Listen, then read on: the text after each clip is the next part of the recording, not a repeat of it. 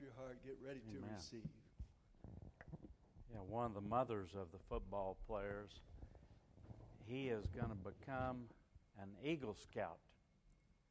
And she is so impressed how we fed them here, you know, for a game that I think, Zach, did she get you to do a reference? Did he have you do a reference for his Eagle Scout? I think. Yeah, he was one of his students. And uh, anyway, she wants to invite Zach and Danielle and me and Lucia to come to his whatever they do when they get their Eagle Scout. I don't know if that's going to work out or not for us, but as very kind of her to think that way. Think highly of our church. She had been attending another church in town, but it wasn't very convenient for her. She works at Godfather's, and uh, neat thing about it is she just lives across the street over here. So she said, Well, I just live across the street from your church. I said, Well, you should come sometime if you're having to miss quite a bit, you know. But uh, anyway, we're affecting people. Do you want to affect people? Yep. You talk to people. I have my friend from Michigan. I think I've mentioned him before, Johnny Karkian. He is an Armenian, six foot four, big old long nose. He came and came to one semester of college just to hang out with us guys because he was already an engineer. And uh, he, he told them he needed to take a couple of math classes. And so they gave him a month, a semester off and let him come down and go to class with us. And I had tournament softball teams that I coached. And so these athletes, he was one of them, would play for me. And we played all over the Springfield area, and we won like six or seven tournaments. I had all these, I had former pro football players playing, playing for me, and college uh, football players. And I tell you what, I just stuck my name in wherever I didn't have a player. If it was right field or first base or right center, or I played third base one tournament. But anyway, it was a lot of fun. But John was, he was a little bit on the worldly side, and he'd gone to church pretty regular at Brightmoor Assembly of God Church in Detroit, North Detroit area. It's a big church. Anyway, something happened with his Labrador named Buddy, and it caused him to seek the Lord. Can you imagine a pet being the witnessing tool that brings somebody into complete submission to Christ? Absolutely. But it touched his heart, and now he's been witnessing every day. And if you want to see something, I'll show you a text or two I've gotten from him. He sends me a text every day, and he'll say, This is Jim down at the coffee shop in the such and such mall. And I shared the devotional from Brightmoor, devotional booklet and a salvation tract. And I asked him if he wanted the salvation tract, and he said, Gladly. And so he, he's got all these people he's been given devotional booklets and salvation tracks to, and and uh, he always says, please pray for them that the Lord will move upon their heart and open them up to ask Jesus to be his their Savior. And uh, it's just so cool. And I'll tell him, man, you're becoming the Pied Piper of Buddy uh, and leading all these people to know who Jesus is. It's really cool. But he, he was just reelected the whatever head president of the the railway engineers union. He is the union boss, and that's quite. Let me tell you, that's a testimony. When you're a full-blown Christian, you're over the union. But uh, this guy's up there. He's powerful. He's got a powerful position. But anyway, we're going to talk some tonight. I've shared some on this topic in the past but I felt led to come back to it instead of trying to develop another message on love and peace. I thought I'd covered that pretty well. So, and yet Pastor Ken reminded me that the word love is in my text. Anyhow, so we're going to talk about the power of the tongue tonight and how uh, we've got to unblock curses that try to rob us of the blessings of the Lord. How many know the enemy's trying to rob you? He wants to block you from getting the blessings that God has for you. He wants you to be blessed. Amen. Let's look at the text and we're going to talk about the power of the tongue. Proverbs 18 and 21 says, Death and life are in the power of the tongue, and those who love it will eat its fruit. So, the power of the tongue can have death in it or it can have life. You know, do you what do you find yourself saying every day around your day when you wake up in the morning? You know, I used to always, as I got older, I'd swing my legs off the bed and say, "Oh my, I got to get up," and you know that's kind of negative. That, I met a guy that was a missionary in Mexico named Greg Niemer. He's a Lebanese that found Jesus and became a missionary out of Ken Sumrall's Bible College. And Greg, he said, I always put my legs off the side of the bed and I say, Look out, devil, I'm awake. And I said, That's a good way of looking at it. You know, he has Jesus and the power of God as his focus when he first wakes up in the morning. And I reminded Hank how he we went fishing and I, I didn't sleep because they were snoring and he wakes up, swings his legs off the bed, throws his cap on, says, "Let's go fishing." And I was like, "How can anybody be that perky at 5:30 a.m. in the morning?" But he was. But our tongue has a lot to do. It goes from our brain to our tongue, and it goes into the atmosphere. So, are you speaking negative words or are you speaking positive words? Because there's power of death and of life in the tongue. And like I told you about Guadalajara, I went there and Isaac was my translator, and that man died four rows back, deader than a doornail. His head back over the seat, white as a sheet, no breath, nothing coming out of him. And I went back there. I was so mad at the devil. And I just put my hand on his chest and I said, No, devil. Death, you've got to let him go. Life, come back into this body. And that man gulped a big gulp of air and sat up like, What on earth happened?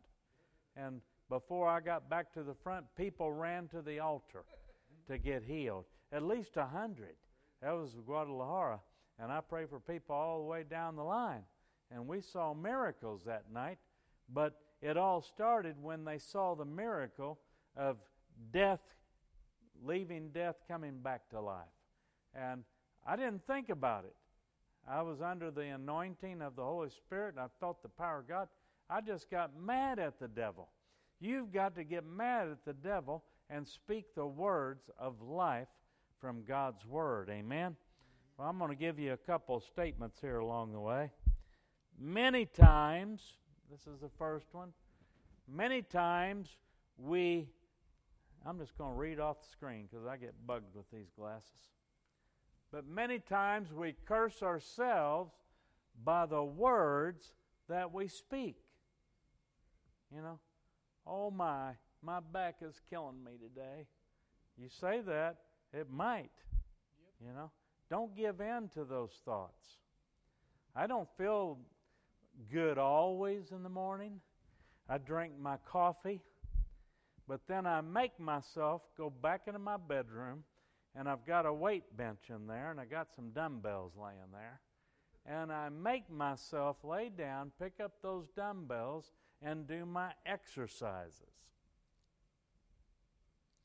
Today, I did 75 curls, 75 military press, 75 bench press, 75 bench press this way, laying down, of course, you know, on an inclined bench.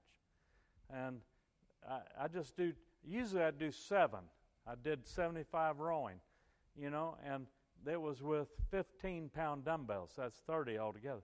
That's not a heavy, heavy weight, But when you do 75, it feels like 100 pounds by the time you get to number 75.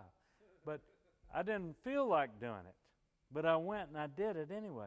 I said, No, I'm going to exercise. I'm going to feel good. And you know what? By the time I got dressed after my shower and I went out to my car, I felt good. You got to have a mindset. You've got to have an attitude that doesn't give in to the negative. You've got to stay positive with what you're doing. See, if we let ourselves, old age will overcome us. I'm not going to let that happen. I'm at least going down fighting, you know, before my time comes. I'm going to keep at it. Number two, we release promises by our creative words. Everybody needs to have dreams and visions. So we release the promises of God by our creative words. I remind the Lord about the fact that when I turned 60, I said, Lord, I had a vision, and I forget how many years ago it was then, but when I was 60, at least it was 30 something years, that I had a vision on my knees in prayer in 1985. And that vision has not taken place altogether. There's little smidges of it here and there, but we haven't seen the fulfillment of what I saw. I said, Lord, am I going to see that?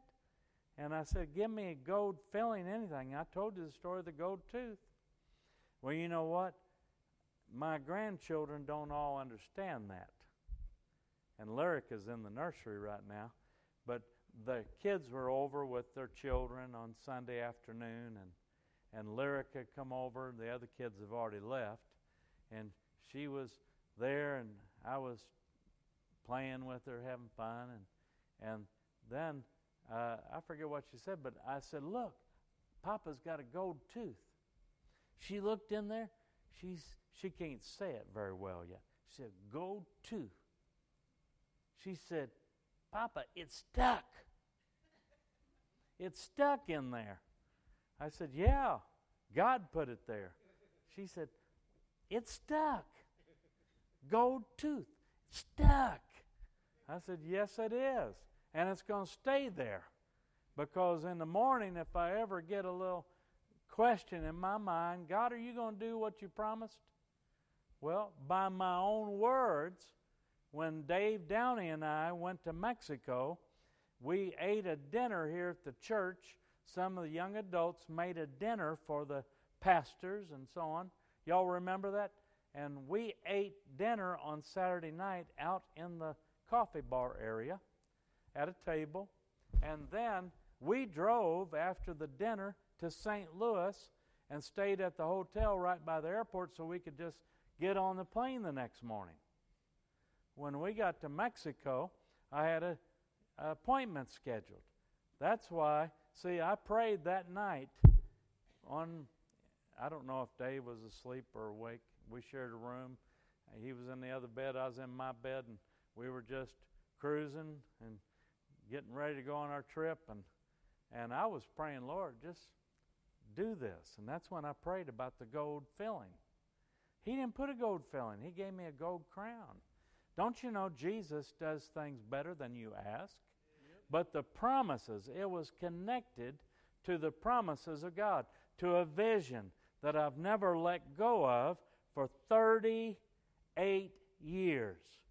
In January, this coming January, be 39 years.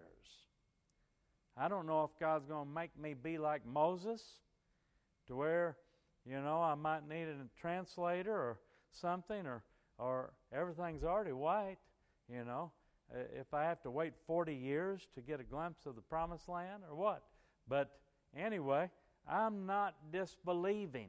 Do not ever disbelieve God's promises. We release His promises by our creative words. So, you know what I do? I pray it, Caleb, almost every day. Yep. I pray it. I pray the Lord's Prayer, then I go to the Jabez prayer, then I get to that place after the Jabez prayer, well, I said, Lord, let me do my purpose so that I can operate in the mission to fulfill the vision that completes my destiny. And that means getting that vision complete one day. And then I'm going to turn it over to Zach and I'm going to kick back, put my feet up. I don't know if I'll ever do that. But there is a lot of work to be done in the vision. I'm not ever giving up on it. You see, and I got this tooth. I look, Chelsea gave my wife this mirror, and it's got a light. You just touch the base and it comes on. Anyway, I get down there and I look in my mouth just to see that gold tooth and that makeup mirror. And I'm telling you, that thing is a dandy. And so I, I proclaim it every day. I've got a, a sheet, a cardboard, whatever, a poster board with a kind of a crude drawing of the vision down on a poster board in my office. You know, uh, you'd blow your mind if you ever come in there. You're welcome to come in and see me sometime and look at it. And then I've got a poster with how many people it would take to operate a Christian school and a Christian child care center and a Bible college and a vo-tech and an IT school and uh, have a construction crew to build uh, low income housing. I, I've got all these things in the vision in my head from the cradle through the retirement years or from the uh, from the birthing to the grave you know. Anyway we want to cover all the bases in the vision. That means a nursing home assisted living. I know somebody could help me uh, design that don't we steve? He, he's, he's a master artist with assisted living and all that. He understands it. We need to have our own we need to have our own nursing home. We need to have one with Christian personnel. We need to have a clinic. We need to have a counseling center. You see, all this needs to be Christian. It's a big vision. But see, you have to hang on to what you have in your heart. We release these promises by our creative words. Yes. And I call the money in. That's why the Jabez prayer is important. Yes. You know, bless me, bless me, bless me. Bless me indeed. May your hand be upon me. May you keep me from causing harm or pain. May you, uh, you know, enlarge my, my territories. Yeah, it's going to take that. We need to do these things. These things are awesome. Number three, positive words release good results. Negative words release bad results. You know, what do the, does the world do? Oh my goodness. I don't know. I've got this pain. I think, I don't know. It could be cancer because my mama died of cancer or my grandpa died of cancer, whatever's in somebody's lineage. You know, oh, my chest was hurting. Maybe I, I'm going to have a heart attack or a stroke, you know, because, you know, somebody in my family had that. And they confess a negative word and sure enough, I'm going to tell you, the devil will latch right onto that and help you out to reach it. Yep. But you can confess a positive word and say, that's not a heart attack, that's just a little indigestion. And I command it to line up with the Word of God that says, by His stripes I'm healed. Yep. Man, I thought I was having a heart attack three or four different times. And then I found out I had a bad gallbladder. What I was having was bad gallbladder attacks. They took that rascal out. You know, it's no longer in there. And I haven't had no heart attacks yet, you know, from it. I sure thought I was having one, though, a couple of times. Because that gallbladder, that can give you uh, all kinds of trouble. But anyway, I guess I didn't have to have it. You know, they took it, and it hadn't bothered me since. But let's see. But positive words release positive results. So be positive. So you release good results. And then we see number four confession of words is misunderstood today. Yep. You know, a lot of people got the faith movement wrong years ago. Brother Dave, he used to go to Kenneth Hagin's church in Tulsa. Was it Tulsa? Oklahoma? And then he went to Kenneth Hagin's church down in Texas. But we know those men wrote some awesome faith books. But it wasn't to just confess Mercedes Benz and Cadillacs and things like that. If you make enough money, you can go buy a Cadillac, you know, confess a good job, you know, then you can have the money to buy a Cadillac if that's what you want. But the faith words that we're to speak in God aren't just to get some kind of luxury item. It should be something that God can give you to help you to be a better witness, to help you to serve the kingdom more effectively. You know, John, he's a mover. He's got a moving company called Grateful Movers. Now, he was thinking about buying a truck at first. I told him, why don't you just rent U-Hauls and, and so on like that. Let them pay for the repairs and so on. And uh, it's worked so far, hasn't it? But maybe one day he might want to have a fleet of trucks if he's that busy and he's sending them all over the place. I don't know. That's his dream. But we speak blessings upon him and his company. Yes. And Chelsea. Chelsea's part of the company. But anyway, we speak blessings over them that they will be successful in all their endeavors there. So, you know, it's all right to confess the good things. Lord, bring me more customers and show me how to best utilize the resources that you give me. So if I need trucks, I can buy them. If I don't have to buy them, that I can rent them. Whatever it takes to get the jobs done. You know, so you know, a confession of words is misunderstood. You know, like I told you about the girl up in House Springs, she wouldn't date this boy that was a ra- Christian radio disc jockey. I said, Why won't you go out with him? She said, Well, he's not a minister, and the Lord told me I was going to marry a minister. I said, Well, how do you know he's not going to become a minister? Because he's on the radio all the time. That seemed to work good for me to be on the radio, and then I started preaching a lot more, you know. Uh, but she had it in her head, it already had to be perfect before. Well, you start confessing, maybe for a good husband, the Lord can turn him into a preacher. But you see, sometimes we cut ourselves off. We misunderstand the confession of words. And I'll tell you another thing you should confess the word that God gives you. Yes. If He's told you something, then you confess that. Speak it forth. Bless it to come into existence. You know, God spoke and the world came into order. You know, see, the evolutionists and all them, they, they kind of had it partly right. They had all this stuff coming together and all this matter coming around in the universe, and then all of a sudden, bang! And they said a big bang happened. What they didn't know was that it didn't take forever, you know, once the bang happened. And the bang was God slamming his fist down and saying, Now! And the world came into order.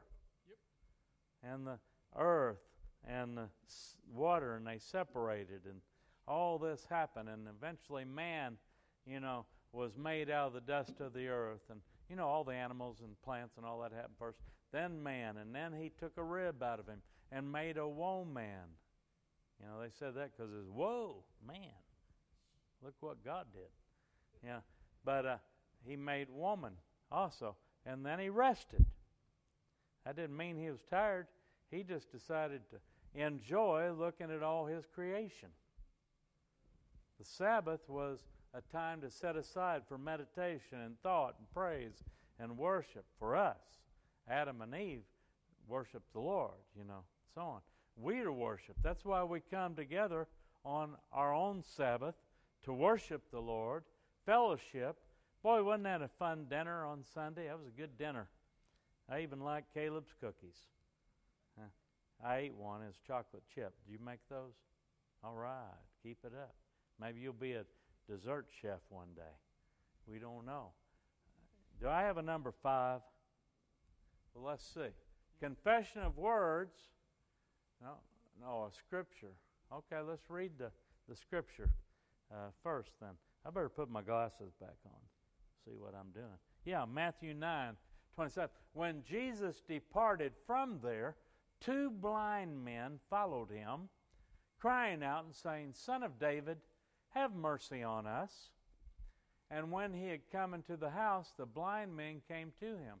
Jesus said to them, Do you believe that I am able to do this? They said to him, Yes, Lord. Then he touched their eyes, saying, According to your faith, let it be to you. Isn't that awesome? They followed him. Now they couldn't see him, so they either had to go by sound or they had to be listening to people that were gathered around. Anyway, they had to get people to help them get to him. And then he saw them. He didn't just immediately heal them, he, he let them come to him in the house. And he says, What, what do you want me to do? You want me to open your eyes? You believe that I can do this? They said, Yes, Lord. Then he said, Well, according to your faith. And their eyes were opened. According to your faith. What is it that you're believing for today?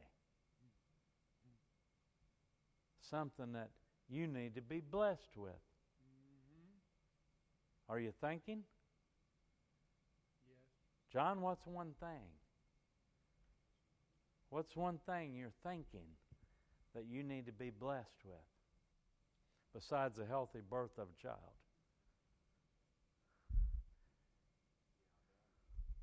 He's got a van that is broke down. Actually, the frame had been rusted, so he needs a frame underneath it. And you know what? Scobie said they could do it if uh, if the guy went and looked. Did he look? Not yet. We used to need to start confessing and put it on the telephone. When you going over to look at my van? You know? But hey, confess it. You need a van like that? If that one's not going to be fixed right, start confessing a better one. See? God doesn't want you just run around in junk. He wants you to have something that's decent and effective. You know, whether it's brand new or not. You know, it needs to be a decent, good working, efficient tool that you can utilize for your business or for your life. Sister Karen, you need a vehicle now still? She got rear ended, her and Charlie. A what? A RAV4? Yeah. Toyota RAV4. Danielle's mom drives one of those. Did you drive that one tonight, Danielle?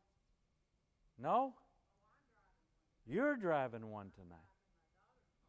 Oh, so you're trying it out. You need one of those.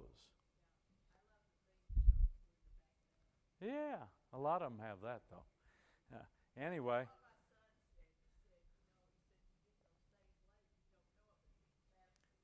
I tell you what, come up here.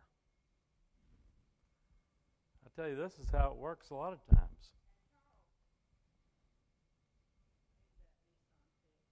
He needs his Nissan fixed.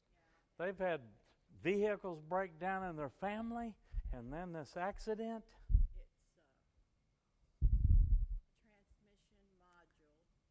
a transmission Transmission module module. that they need, and Okay. Wayne's told us that it might be very expensive and we can't fix it, Well, but we still owe on it, so we Yeah. won't fix it. well, Lord, you just heard what she said. She needs a transmission module that is going to be reasonable, or Lord, you can just give it to them. You have a way of bringing that transmission module so that that truck, that vehicle can be fixed. And Lord, she got her car wrecked, and just like the devil's trying to take our people out, not being able to come and go, well, she she likes that Rav4. There's nothing wrong with liking something. I don't want a Rav4, but she does. Lord, I ask you to give her her, her heart's desire. So we bless you, Karen, that you are going to get your RAV4 and that God's going to provide it in the name of Jesus Christ because you need it. You need transportation. It might as well be something you like. What color you want? I'd like to have something besides gray or silver, blue Uh. or green or something. Oh, Lord, give her a blue, green, or something one. In the name of Jesus. Hallelujah. Woo! Glory. You feel that? I felt it. I felt it leave my hand. That was like money. I don't know where the money was coming from, but it was going right through my hand. How about that? But he said, according to your faith. They needed to see. Caleb, I prayed for a man that same time. I told you all that story, how I went down the line. I prayed for a guy that's legally blind. He saw, went down, prayed for deaf ears, all kinds of stuff. Got down, a man in a wheelchair. I was really pumped up. Shoot, we saw a man raised from the dead, a blind man healed. I got down there. I said, This would be top it off. Get a man out of a wheelchair. I put my hands on his legs. He's about 85 years old. And uh, they started shouting. I said, What happened, Isaac? He said, Well, Pastor, he was blind, but God opened his eyes. I said, I didn't even pray for his eyes. I had my hands on his knees. But the power of God shut, up, shut right up in there all the way to his eyeballs and opened his eyes. Isn't that something? But what did he say? He touched her eyes, saying, According to your faith, let it be to you. I didn't touch a guy's eyes. Jesus did. His faith was to see. He wanted to see more than he wanted to walk. See, God knows. It was up to me, he would have walked, and probably I didn't know he's blind. He would have run into something, maybe knocked himself out. He needed to see first. Isn't God good? Amen. Huh. You know, guy from Puxico called me one day, and he was in a hospital at Cape, and his stepmother had cancer, and she was so depressed. But she said, You know that preacher that you took me to hear? And I also had gone to visit her and her husband in their home one time. She said, If you can get him to pray for me, I know I can be healed. He texted me. He didn't even call me, come to think of it. He texted me and said, Janet said, if you will pray, she knows she'll get a good report. She was in, waiting to go into, I don't know, an MRI or something. But anyway, the long story short is I texted back. I said, Be healed in the name of Jesus Christ. And you know what? He texted me back later that day and said, She didn't have any cancer when they did the test. I said, Hallelujah. The first healing I've ever had by text. But I mean, it happens. You believe and don't confess negative words.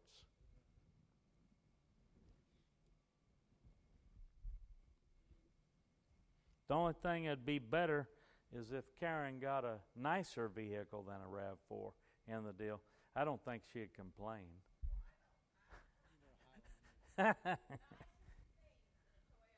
yeah, yeah. We're, we'll be happy for that. Thank you, Jesus. That's all right. I wasn't trying to stir you up anymore. but we know Hebrews 11:1 tells us that faith is the substance of things hoped for, the evidence of things not seen. So we don't see that RAV4 yet, but you know what it's like because you've been driving one. I know what things are like, you know, and you hope for one to be yours one day because you need it. And so that's what you confess. Faith, you got to confess, you've got to believe first because you can't confess something that you don't believe. If you believe Jesus Christ is Lord and He is your provider, He's Jehovah Jireh, and you have this certain need, then you can confess it because you already believe it. And then out of your confession, you know, what would you do? Well, you guys just run over to the Toyota place and start looking at them and find a color you like. That puts action to it. So be careful going making an offer until you got the money, you know, to pay for it. All right. Acts chapter 10, verse 34. What do we find out there? Then Peter opened his mouth and said, In truth, I perceive that God shows no partiality. I'm trying to show you some scriptural principles here. You know, first of all, you have faith and so on. You, you confess what His Word says. And then, God's not going to do something for Pastor Ken that He wouldn't do for Sheila. God doesn't have any preference over Kevin Ferguson uh, with Dave. You know, He loves us all the same. Now, we might get different kinds of blessings at different times as we each need them, just like children have a need for certain things when you're raising them. I tell you what, sometimes they'd need a pair of tennis shoes. I'd say, man, I, am not going to say feet stop growing, but my boys, their feet were going, growing out of whack. You know, Zach wore 13 there at one time, 12, 13. And, you know, he, his feet just kept growing. He was expensive. You start getting those nice tennis shoes that they got to play basketball with and all. But I had four. Had two volleyball players and two basketball players, and you know, and you got to raise them all. And you try not to show any partiality. I tried to treat all my kids kind of the same way as best that I could, you know. And that's the way God is. He doesn't have any partiality. He doesn't love Caleb more than he loves John. He doesn't love John more than he loves Randy back there. He loves us all. There's no partiality with God. Now, we'll say this. Let's put a little def- definition to it, though. He's not going to give you something you're asking for if you're out running with the world and you're wasting what He has for you and you're not doing what He tells you to do. You know, I think Pastor Ken said it. When you bring your tithe and offering into the storehouse, what's He do? He makes that 90% go a lot farther, doesn't He? And then when He tells you to give and sow into something, like Zach had all his money. I had all my money within a few days to go to Mexico last time. It was amazing. It was, I didn't have to beg and plead and borrow. Or put, I used to put on things on Facebook, you know. Uh, what do they call that? Go Trying GoFundMe. I didn't have to do that. God provided. There's no partiality with God, see. He knows how to take care of you. But when you obey Him and you're sowing, you're going to reap. That's a principle. He's going to provide for you. So you confess His word in good standing, see? That's what I'm saying. You know you've obeyed Him, you're doing your best to serve Him, you love Him, you believe in Him, you trust in Him, and He will take care of you. He will provide for you. He's not a partial God. Then we see Hosea 4 6. My people are destroyed for a lack of knowledge. Because you have rejected knowledge, I also will reject you from being priests for me because you have forgotten the law of your God. I also will forget your children. Man, that's terrible. He said the people are destroyed for lack of knowledge. They don't get into the Word. How many of y'all love to read the Word of God? You know, that's the knowledge you need. That's what builds your faith. Faith comes by hearing, and hearing by the Word of God. So it's knowledge. If you don't get knowledge, you don't get into the Word, how are you going to operate in the kingdom? It's like being blind behind the steering wheel of a car. You know, but when you get a word, you hang on to it. That chiropractor in Guadalajara, I gave him a word that his wife was going to have a baby son, and I just went on my merry way. I didn't think any more about it, and uh, it was 12 years. I'd been going to that church. I've been going to that church for 30 years now. But I gave him a word 12 years later. His wife could not have a child, she didn't have the right parts. God healed her. She had a baby son 12 years after I prophesied it to him. He said, I never quit believing what you prophesied because I know who you are in the Lord. And your words always come to pass that I speak for the Lord. And so it did. And he came and showed me that baby boy 12 years after I gave him that word. Now, he gave offerings. How did he do it?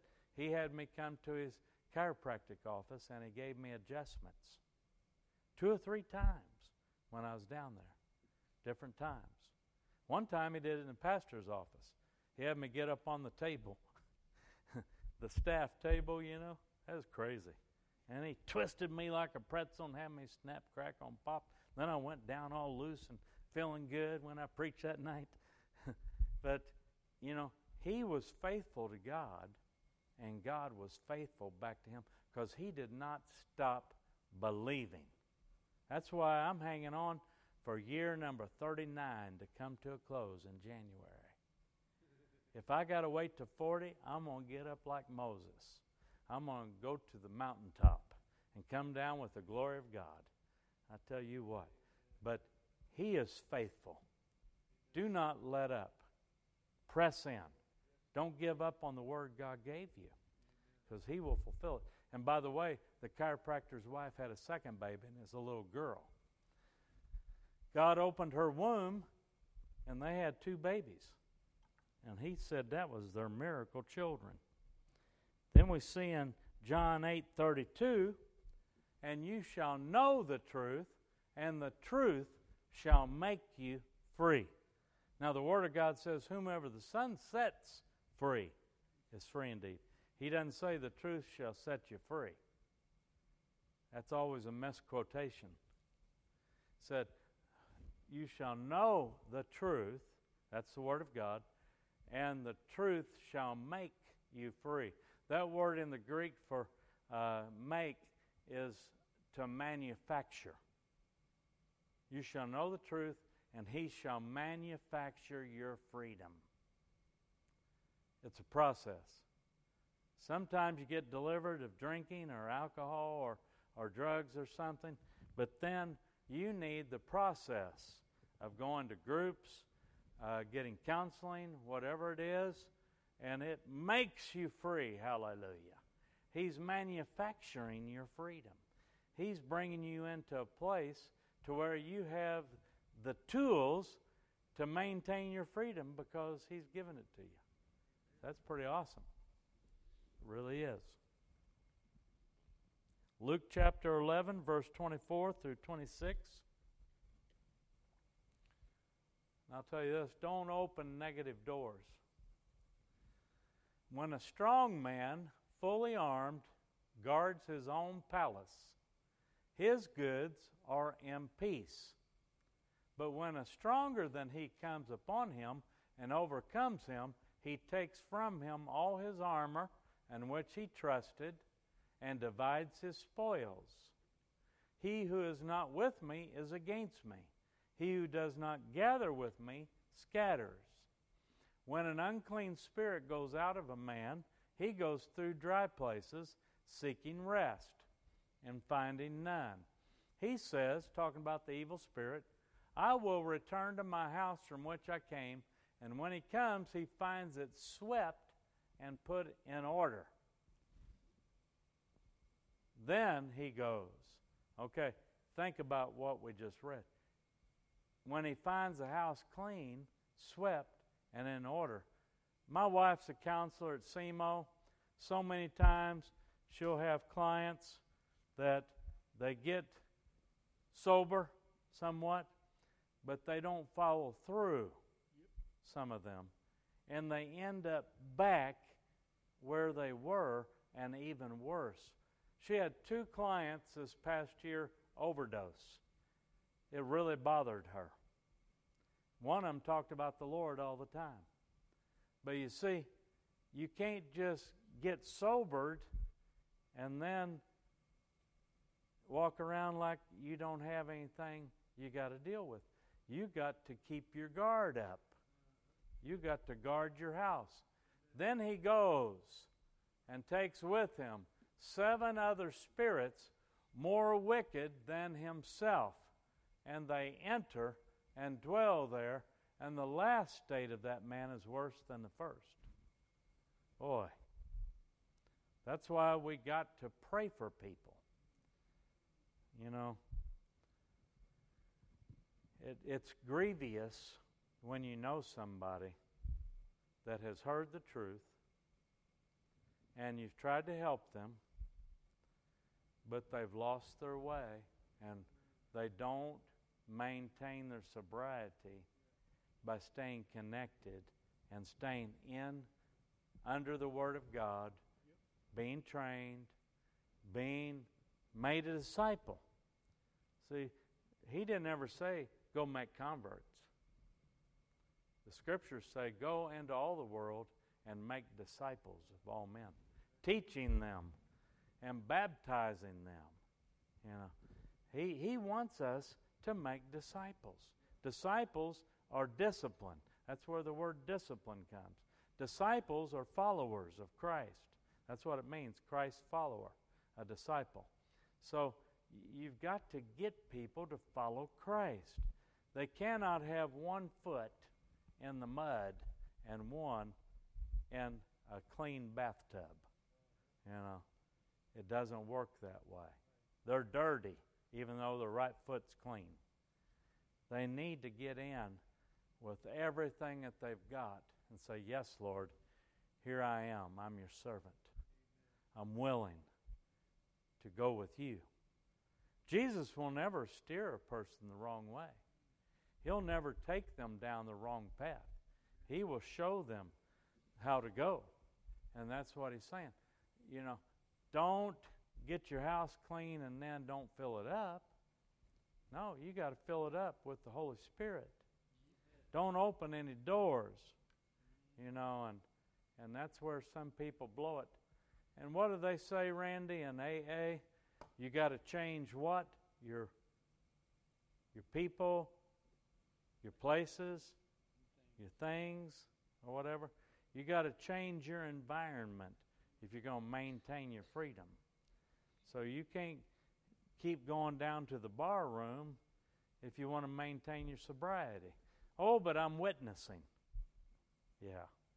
Let me go down there and witness to them. I don't have a drinking problem. I don't even like it. You know, uh, I can go and witness to them down there. I'm not going to go hang out there, but you know what I mean. It it takes God to get a hold of a person's heart, and you keep loving them. You can keep talking to them, keep inviting them, and eventually they come. And so things get better. Well, see, we got to understand a little bit of the Jewish roots about it here. Let's go to Leviticus. Leviticus 16, 14 through 22. He shall take some of the blood of the bull and sprinkle it with his finger on the mercy seat on the east side. And before the mercy seat, he shall sprinkle some of the blood with his finger seven times. You know, seven's a number of completion. So he was completely blessing with his mercy because the seven times, that's what it stands for. And then he shall kill the goat of the sin offering, which is for the people, bring its blood inside the veil, do with that blood as he did with the blood of the bull, and sprinkle it on the mercy seat and before the mercy seat. So he shall make atonement for the holy place because of the uncleanness of the children of Israel, and because of their transgressions, for all their sins.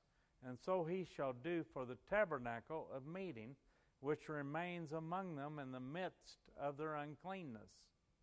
There shall be no man in the tabernacle meeting when he goes in to make atonement in the holy place until he comes out, that he may make atonement for himself, for his household, for all the assembly of Israel. And he shall go out to the altar that is before the Lord and make atonement for it, and shall take some of the blood of the bull, some of the blood of the goat, and put it on the horns of the altar all around. What a picture. Then 20. And when he has made an end of atoning for the holy place, the tabernacle meeting, and the altar, he shall bring the live goat. Aaron shall lay both his hands on the head of the live goat, confess over it all the iniquities of the children of Israel. Now, iniquities are not transgressions, iniquities are a habit of transgressions. See, God forgives, you know, uh, God forgive me. I didn't mean to do that. Okay. But when there's a iniquity, it's when they do it repeatedly, over and over and over. You ever done something over and over and over? Like, God, help me. How on earth am I ever going to serve you? I can't get over this one problem. But that's the iniquities that, that he's talking about of the children of Israel and all their transgressions concerning all their sins, putting them on the head of the goat, and shall send it away into the wilderness by the hand of a suitable man. That's where we get the term scapegoat. Yep. He sends the goat out into the wilderness representing the sins. The goat shall bear on itself all their iniquities to an uninhabited land, and he shall release the goat in the wilderness. So there's a picture of God's mercy and sending your sins away. Psalm 51 is a great one if you want to read it on your own. Talks about transgressions, iniquities, and sin. It's a progressive thing. You start out with transgressions, then it after going and doing it over and over and over, then it's iniquity. Then you do iniquities long enough, then you have a reputation for that particular lifestyle. So that's where people get into trouble. Is they have gone through the progression of sin. But he sets that goat out in the wilderness to take your sins away. You know, and the scripture says he has forgiven your sins as far as the east is from the west. He's forgiven you. The blood of Jesus is more powerful than the blood of animals. And he did it once and for all. We don't have to make sacrifices of blood of the blood of goats and bulls and lambs anymore. We have the blood of Jesus that did it, and it was good enough. So now you can be forgiven. And anytime you need to go to him, you can go to him. Uh, Hebrews 4:16, you can go boldly to the throne of God to obtain grace and mercy in your time of need. So it doesn't matter what it is. Just go to him. Get rid of it. Let him take it away. And then let's see what I have here. Uh, Luke 8 2. Let's look at a couple more. Oh, is it? Eh, eh, well, let me see if I skipped something. Exodus? Yes. That was my final scripture. I must have missed that in my notes in Luke 8 2 for when I sent it to Zach. Let me see here. I'll find it. Luke 8 and 2, it says, And certain women who had been cured of evil spirits and diseases, Mary called Magdalene, from whom seven demons had come out. Woo! She had seven demon spirits come out of her. She became one of Jesus' best followers because she came and hung around and listened to his teachings, and, and she was truly transformed. And then we see, and of course, Luke, I've already read out of Luke chapter 11. But, you know, that's where seven spirits could come back. She got rid of hers, and they stayed gone because she filled up her house with Jesus' teachings. So it's possible. Here's a saying rain comes, but you still have to stop the insects. You notice the, the bugs come after the rain? Well, you still have to deal with the insects even if it rains. In other words, you can get blessed, but know this that the enemy is not just giving up because you got blessed. You know, when the rain comes, you still got to deal with the insects. Let me see here. See, I got my notes and I turned it sideways. I got one last little thing. You see, an alarm, we always had alarms when we lived in Florida. Had them on the church building, had them on our houses, and when we were going to bed at night, we'd set the alarm. If a window got violated or a door got violated, the alarm would go off. I remember I was always the first name on the list. I had to change that after a while because it was just wearing me out. And when the alarm would go off at the church, you know how many times I had to go over there because a spider crawled in front of a motion detector? That's when I wish I had a better bug company that came in to spray. but the alarm would go off. It worked. The motion detector. Actually, the spider crawled right up on the motion detector and went right across it, and it made the alarm go off at the church. but you know, we need an alarm, don't we? The Word of God, our conscience, the Holy Spirit in us will go off when we have something, a violation's about to take place in our life or something. Anyway, Philip, let's go on to Exodus 12 now. There. And, huh? Oh, it's behind me? Verse 1 through 3. Now the Lord spoke to Moses and Aaron in the land of Egypt, saying, This month shall be your beginning of months. It shall be the first month of the year to you. Speak to all the congregation of Israel, saying, On the tenth of this month, every man shall take for himself a lamb according to the house of his father, a lamb for a household. And then verse 13 Now the blood shall be a sign for you on the houses where you are. When I see the blood, I will pass over you, and the plague shall not be on you to destroy you when I strike the land of Egypt. We know that he warned Pharaoh and told him, you know, if you don't let God's people go, you know, you're going to have to pay. Uh, and it'll be the firstborn of all the families that that that spirit would take. And of course, Pharaoh was cocky and he wouldn't listen to him, and he he just resisted him. And Moses told all the children of Israel, when you sacrifice the lamb, you take the blood and you put it over your doorpost, and when the that spirit would come over, the spirit of death would come over, it wouldn't strike the firstborn of their family, but it'd pass over them. You know, we used to sing a, a, a song like this. When I see the blood, I will pass, I will pass over you, something like that. But it was the truth.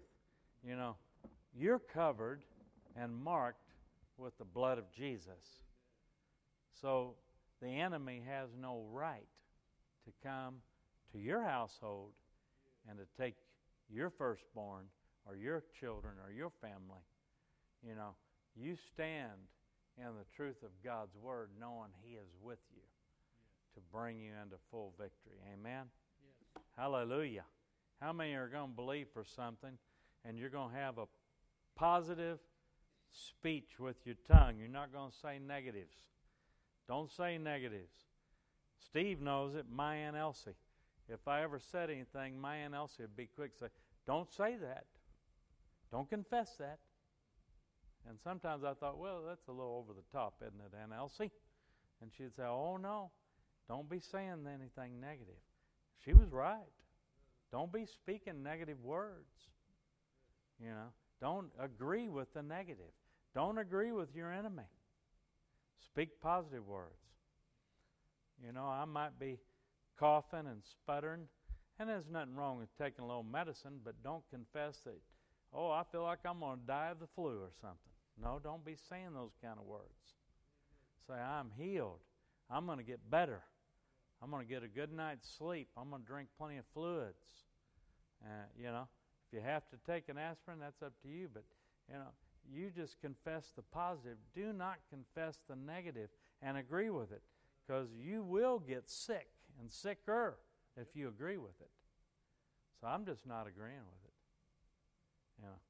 No, I'm not going to get COVID. Nope. I'm not going to agree with it. They're saying COVID's coming back out. I, I don't care. I'm not being cocky. I'm just saying I am healed. I am well. I am healthy. And you should be too. And we're just going to resist any thought of COVID or the flu. I go there to Walmart and I get my blood pressure pill, and they say, Oh, I see you're 65 now. Are you ready for your flu shot yet? I said, Oh, oh, really? No, I'm sorry. I don't take the flu shot. I said, I haven't had the flu in 45 years. Did you know if I take that flu shot, what's going to happen to me? I'm going to get the flu. Then I'll never get rid of that thing. It'll come back at me every year. Now, whatever you do is between you and the Holy Spirit. But I'm just telling you, I'm just not agreeing to get the flu. I'm not going to agree to get COVID. Don't you agree with it either? You know, be wise. Like I said, get your rest, drink plenty of fluids. Whatever you got to do. Just don't be speaking death. The power of death and life is in the tongue. Stand with me. Father, in the name of Jesus, I pray that nobody will be confused by anything that I said here tonight, that they will get it clear in their heads, that they can trust in you with all their heart. They can believe the word that is in that Bible, that the scriptures are true. They're yes and amen, and that they can believe those words, and that they can have an active life without the enemy's imposition of sicknesses. I know that many have been attacked in this room right here with sickness in the past. But Lord, don't let it happen this year. We pray, let them be healthy. Let them walk with strength and authority. And I pray thee in the name of Jesus that we stay well and protected under your hand. In Jesus' name, amen.